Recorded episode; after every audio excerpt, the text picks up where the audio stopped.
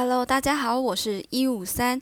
你现在收听的是《处变不惊》第七集。今天要介绍的内容是 Dream Quick 的脑力全开。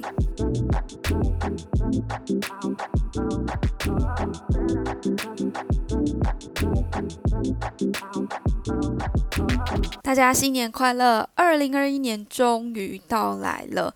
今天要介绍这本书《脑力全开》，它讲的是我们人类的大脑其实是有无限的可能性的。大家知道你每天使用的脑力有多少吗？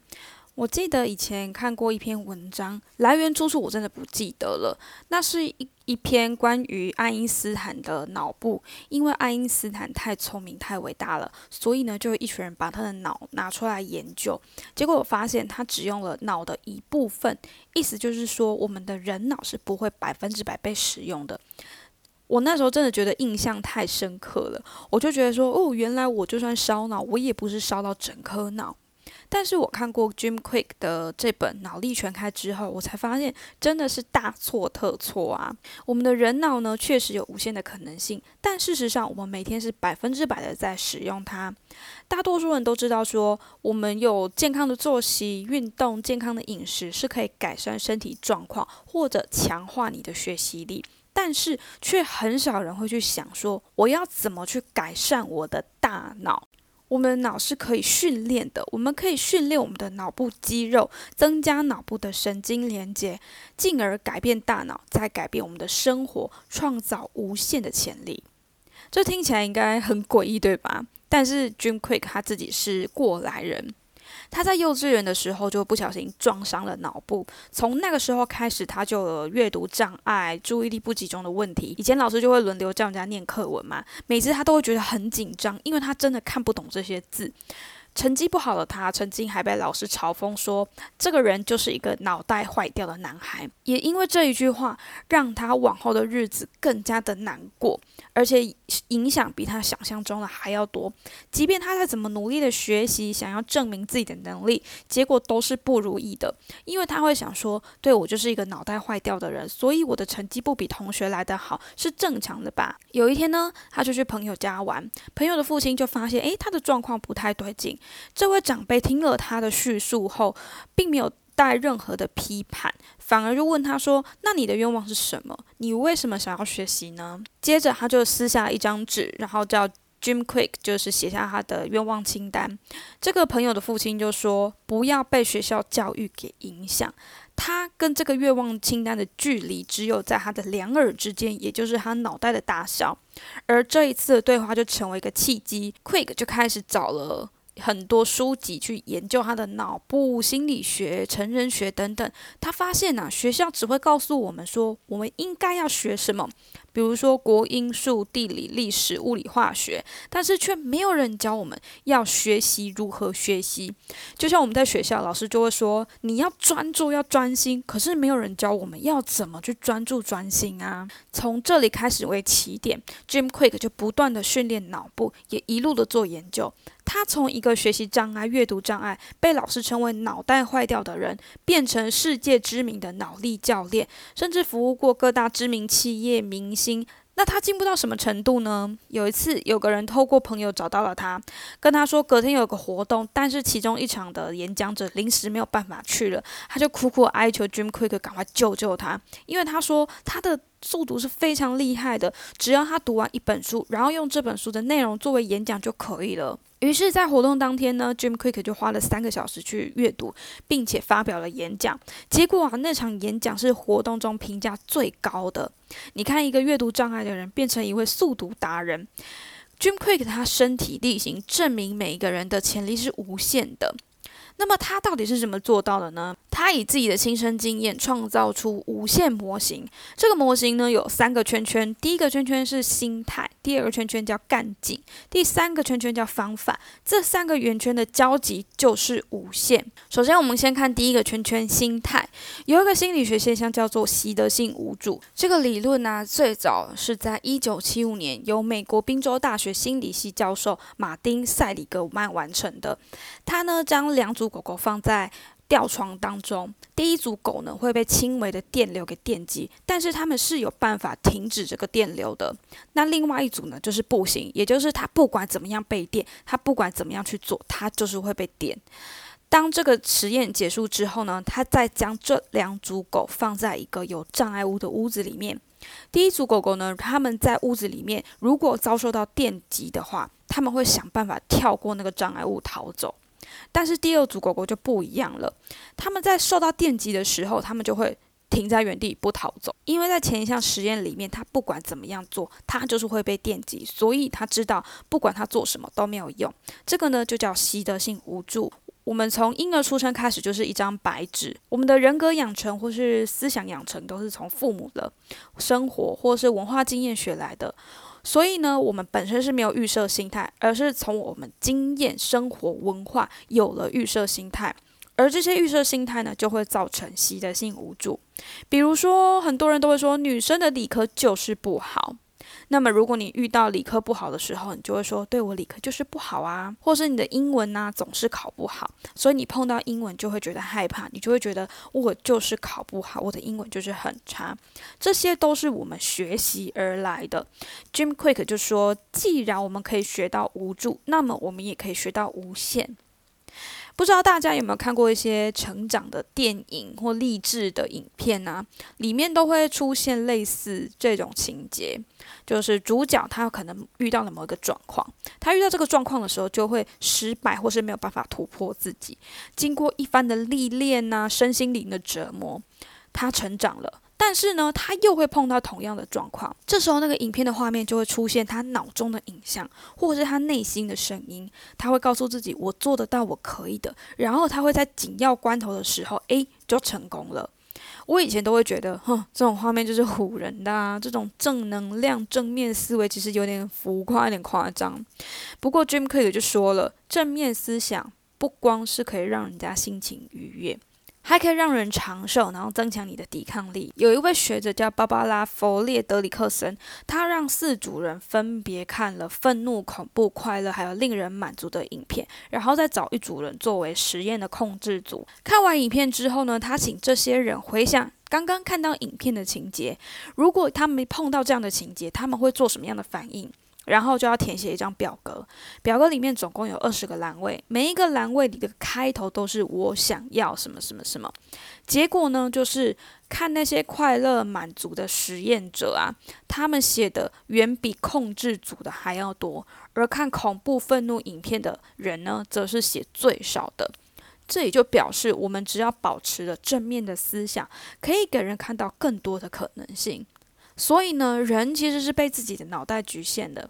我的十四天减压平衡法的作者，他提出了一个冰山信念。我们都知道，水面上的冰山不是全部，水面下还隐藏着巨大的冰山。而水面上的冰山就是我们的语言跟行为，水面下的冰山就是我们的价值观、信念、心态，也就是我们的潜意识。而我们的言语行为是潜意识显化的结果，所以呢，我们要改善的是水面下的冰山。Jim Quick 就提到，我们生活其实是有七大谎言，这七大谎言就深深影响到我们的人生。第一是智力是不变的，从上小学开始嘛，我们考试的分数就代表了我们智力程度，分数高就是聪明，分数差就是笨。我考上的大学不算差。跟朋友聊天或上班的时候，总会听到说：“嗯，你学历那么好，没问题啦。你学历那么好，你够聪明才考得上啊，你一定做得到啊，不啦不啦不啦。”那难道没有考上好大学、分数不好的就是笨蛋嘛？而且我也不认为我的学历好坏跟我的能力画上等号。你想想，爱因斯坦或 Jim Quick 他本人，他们都是学习上出现问题的人，都是老师眼中的坏学生、不好的学生。但是他们往后的成就，是那些老师根本想不到的吧？所以第一个错误就是人的智力是不变的。那第二个错误是犯错等于失败。失败是多数人恐惧的来源。Jim Quick 就说：“犯错不等于失败，犯错代表的是你正在尝试。你可以回顾想想，我们人生很多成长的经验都是从痛苦作为养分的。所以不要怕失败，也不要怕犯错。犯错不等于失败，而是你在做一个新的尝试。第三个呢，就是我们只用了十趴的脑力。这我们一开始有提到了，我们其实用的是百分之百的脑力。”再来是知识就是力量，这句至理名言，想必大家听到都烂掉了。诶，这种陈腔滥调怎么会是谎言呢？这句话呢出自法兰西斯·培根，但最早使用的是他的秘书汤马斯·霍布斯。霍布斯在他后续的著作其实有针对这一点做解释。他说：“知识的目的是力量，使用定理是为了架构问题。”最后，所有的推测是在执行某个行动或要做的事情。也就是说，知识是有力量的，但是你要产生力量，还得付诸行动。所以，你学到知识不用，它就不会有用。第五个，学习新的东西很难。第六，他人评价很重要。第七，天才是天生的。这边呢要讲个小故事。有位魔术师到国王面前表演，国王就说：“此人天赋不凡，真乃神赐也。”然后旁边的大臣就说：“陛下，这个人呢不是天才，他是每天训练出来的，所以他才这么厉害。”国王听了就非常生气，他就说：“把这个狂悖之徒给我关进大牢里面。他既然跟猪一样蠢，那就给他两只猪仔做陪伴吧。”这位大臣呢，他在牢里，他也没闲着，他每天呢就一手抱一只小猪，然后每天这样子跑来跑去，把小猪抱到变成大猪之后，有天国王就想看说啊，这个大臣呢，他有没有真心悔过呢？他有没有想法改变了呢？于是就把他从牢里面抓出来，发现这位大臣不仅身体健壮，还有无比大的力气。然后国王又说了，此人真是天赋不凡呐，真乃神赐也。大臣就告诉他说：“陛下，臣不不是天才，臣是每天抱着猪练出来的。”刻意练习这本书就也提到，像莫扎特这样的音乐神童，并不是天才，是环境与不断练习的结果。那提了这么多呢？Jim Quick 就是要告诉大家，我们的心态影响行为。你越是告诉自己做不到，你很笨，那么你就越会得到这样的结果。至于该怎么调整心态，Jim Quick 就提供了三个步骤。第一，去辨识，找到会让你产生自我否定的事件，还有这个事件的源头，并且去反击。我以前做不到什么事情，但是我现在做得到。像我自己，我其实碰到英文的时候，我是会恐惧的。我并不是说我不能读英文，或是我读的不好，或是做不到。可是我下意识就是会觉得害怕。我开始回忆去找那个害怕的源头，我就想到小学的时候，英文刚好被列入一个必修的学科嘛。我也忘了我们家的人是怎么得到资讯的，然后我为什么要答应这个请求。总之呢，我当时就到我们家附近的教会那边上课。那么教会里面有一个副主教，他召集了一个英文班，给我们一本英文原文书，让我们来学英文。那个时候我对音乐其实比较有兴趣，所以我其实没有很想要念英文。而且我自己也学得一塌糊涂。就在某一次，我好像是没有回去复习吧，所以那个时候主教 Q 到我的时候，我根本念不出来，他就生气了，他就直接在同学面前把我洗脸，就洗了一番。我那时候就觉得自尊心受伤，而且我也很生气，然后我就不去了。结果英文不行，或是害怕英文的这种种子，就深深埋在我的心中。从那之后开始，我就会。觉得诶，读英文是让我一件很恐惧的事情。找到你的源头之后呢，第二步我们就要检视这个背后的事实，是不是有证据去证明说，诶，其实你真的做不到这件事情。如果有证据显示说你做不到，那这些证据是发自己的内心说出来的吗？还是是别人告诉你的呢？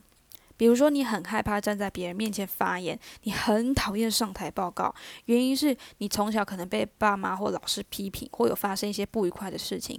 在你长大之后呢，你会被点名发言，或是向客户发表一些提案。那么你在做这些发言的时候，你有没有真的做的不好，还是是你一开始很紧张，结果都非常顺利？那这些你觉得害怕做不到的声音，是别人在当场指着你鼻子告诉你说你就是不行，还是你自己你内心的声音呢？厘清了这些之后呢，接下来就是要建立新的信念。或者为负面的声音取个名字。如果是自己的声音，那就重新建立一个新的信念，从我不会说话、不会演讲，变成我是一个口齿清新、有条有理的演讲者。假设呢，那个批判的自我声音跑出来了，比如说他可能在你想要做某件事情的时候，他要跑出来说我不行，我做不到，你就帮这个声音取个名字，比如帮他取个叫 Jerry 好了。那要要是再出现这个声音，你就告诉自己说。哎，Jerry 又跑出来了。这里呢，我也推荐大家《心态智商 Mindset》这本书。呃，Jim Quick 有在书中提到，卡罗德维克呢，把人的心态分成定型思维与成长型思维，还有这两种思维对我们的影响，可以用这本书呢作为一个补充教材。心态调整完了，接下来我们就要往下一个圈圈干劲。说到干劲，我们都会想到活力，或是我们做某件事情很顺手、很享受，而且很愉悦的时候，我们就会说：“我今天真是充满干劲。” Jim Quick 就说，他指的干劲不是享受某一件事情，说一个人上班没干劲，但他下班有可能是很有干劲的躺在床上划手机啊。所以呢，干劲不是一种能量，你用完就没有了，而是在于你做的这件事情。比如 Jim Quick，他每天都会冲冷水澡或者健身。他做这件事情并不是真的非常享受的，可是他知道这些事情对他的身体有帮助，所以他就有干劲去做了。那么要怎么去维持或者是找到你的干劲呢？Jim Quick 说，干劲是有公式的。干劲等于目的乘上精力乘上小而简单的步骤。首先，目的目标是我们要做的事情，目的就是做这件事情的理由跟动机。比如说，你的目标是减重三公斤，你的目的是为了穿上漂亮的衣服，所以呢，你要先找到你的目的，找到你的动机，找到你为什么要做这件事的理由。这边呢，Dream Quick 也提供了一些方法。第一个就是多问你自己为什么。问你自己，我为什么要做这件事情呢？当你很清楚你的方向、你的原因之后，你的行动力呢就会往前了。再来呢，是可以塑造你的身份认同。史丹佛大学的行为心理学家克里斯多夫布莱恩，他做了一项研究，显示了语言对实验参与者的触发效应。他把实验者呢分成两组，第一组呢是回答关于动词投票类的词。比如说，投票对你而言是有多重要呢？那第二组呢，则回答是名词类的投票，比如说。当个投票人对你而言有多重要呢？他们也同时问这两组的人之后会不会去投票呢？后来研究人员就使用了官方投票记录去确认这些参与者是否有真的投票。结果呢显示出来说，他们就发现以名词作为问卷调查题目的那一组人啊，比第一组人去投票的可能性还高出百分之十三哦。这也就表示，如果你对你身份的认同越清楚、越认同的话，你的行动力也会越目的、理由、动机找到了之后呢？我们接下来就是要说精力。前面说的方法包含心态的改造呢，都是非常抽象的。但是精力呢，则是针对你的大脑、身体。要是你的大脑或身体感到疲惫的时候，你有再强的目的性，也是力不从心啊。你想，你今天下班很累了，没力气，肚子饿，请问你还会有力气去读书、去运动吗？当然是没有嘛。所以呢，我们要保持我们的精力。保持精力呢，包含要有充足的睡眠。这点呢，应该。但是说到不能再说的一点。大家要知道，睡眠睡得好呢，不仅可以修复你的身体，还可以稳定你的情绪。再来，我们也要多运动，补充一些脑部的食品。我们脑部呢，虽然只占我们身体的百分之二，但却吸收了百分之二十的营养。所以我们要多多补充对脑部好的食品，比如说好的脂肪、洛梨这类的，或是抗氧化的食物，比如说蓝莓。再来呢，就是不断的学习，还有避免脑部受伤，以及清除负面的思想。还有呢，你要去做压力的管理。我们压力大的时候会产生一种压力荷尔蒙，叫皮质醇。皮质醇一旦产生，它会造成第一，你会变胖；第二呢，你会变笨。所以我们要做好压力的管理。再来呢，就是清洁环境。这一点呢，是我第一次听到的一个概念，我觉得蛮新奇的。君 quick 就有在书中提到说，我们有百分之三十的人的中风是来自于空气污染，所以不光是外面的空污，我们家里的环境清洁也是很重要的。找到目的，维持的精力，最后一步骤就是做一个小而简单的步骤。我们脑呢其实是很懒惰的，能不动就是不动。能不思考就是不思考，这跟我们演化是有很大的关联的。我们原始生活呢，要是什么事情都思考，那么猛兽来的时候，我们就跑不掉啦，就被咬死啦。所以呢，我们现在生活大概有百分之四十到五十是自动化的行为，比如说刷牙、洗脸，你就是不用经过大脑思考就会做啦。那这些自动化的行为呢，也就是我们的习惯。也就是说，占据你生活四十到五十趴的习惯，塑造了我们这个人。你想想嘛，有运动习惯跟没有运动习惯的人，谁的身体会比较健壮呢？有阅读习惯跟没有阅读习惯的人，谁的知识会比较丰富呢？这里也要提一个心理学的现象，叫做蔡尼格效应。即便你在做很简单的事情啊，只要你中途被打断，你就会心心念念那个被打断的事情。这个状态其实跟拖延很像。你拖延的时候呢，你就会想着啊，我那件事还没做，我这件事还没做，可是你又一直拖延，久了之后，你内心就会有一种压力，你的焦虑就会越来越多。这对脑部的健康并不是什么好事情哦。而且啊，我们建立新习惯的时候，会比取代旧习惯还要难。就像你叫一个抽烟的人戒烟，比叫他去吃尼古丁片还要来得难。那么，既然大脑是懒惰的，我们就要用小而简单的步骤重复的做。比如说，你养成运动的习惯，你与其逼自己每天运动半小时、一小时，不如你就先从一分钟、五分钟开始。你要完成一个经济学的报告，可是你一直拖延、一直拖延、一直迟迟不做，那你就从一个小而简单的步骤开始，从拟定大纲开始。你不一定要马上完成经济学的报告，关于。习惯养成的天数，大部分人的认知是二十一天。但是伦敦大学有一群教授就进行了一项研究，他让一群人呢养成健康的习惯，比如午餐后喝水啊，晚餐前运动啊，并要求这些人要维持了八十四天，然后每天都报告情况。根据结果显示，养成习惯平均是六十六天。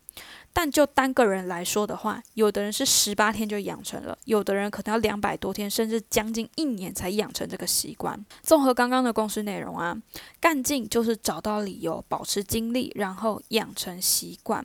习惯的书呢，会推荐原子习惯，还有我们为什么这样生活那样工作，对习惯的回路跟养成习惯的方法都有很深入的解释。这边推荐大家可以再去做额外的阅读。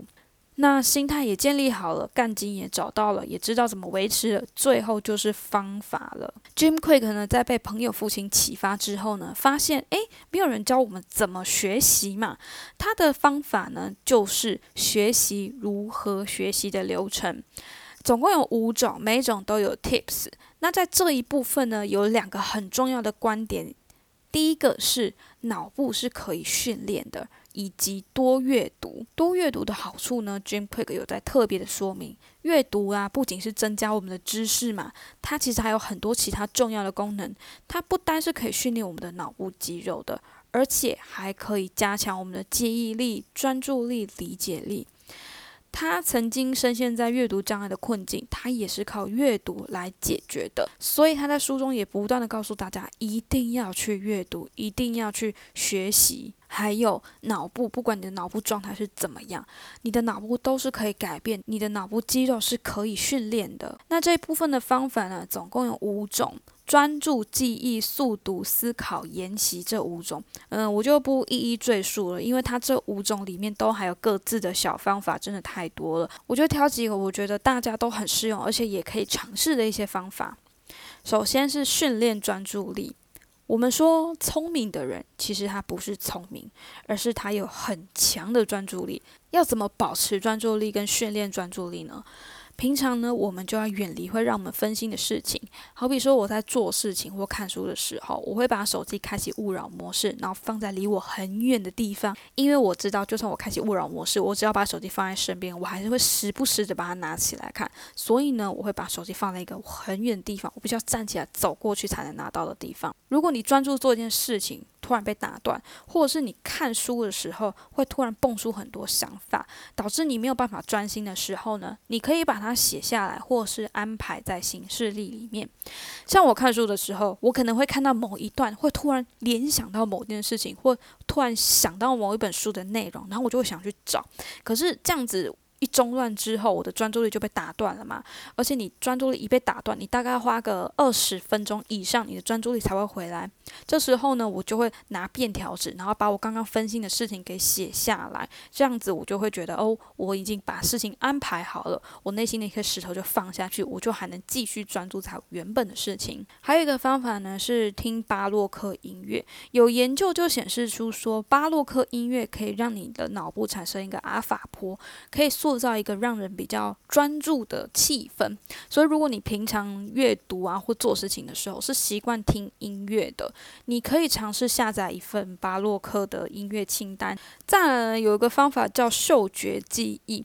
这个好像是我们蛮少人会用的一种记忆工具，但是嗅觉的记忆又是非常强烈跟鲜明的。像我们可能闻到某一个味道，我们会想起我们的前男友，或是我们的某一任男朋友或女朋友，或者你可能闻到了某个味道，你会想起你以前发生过的什么事情。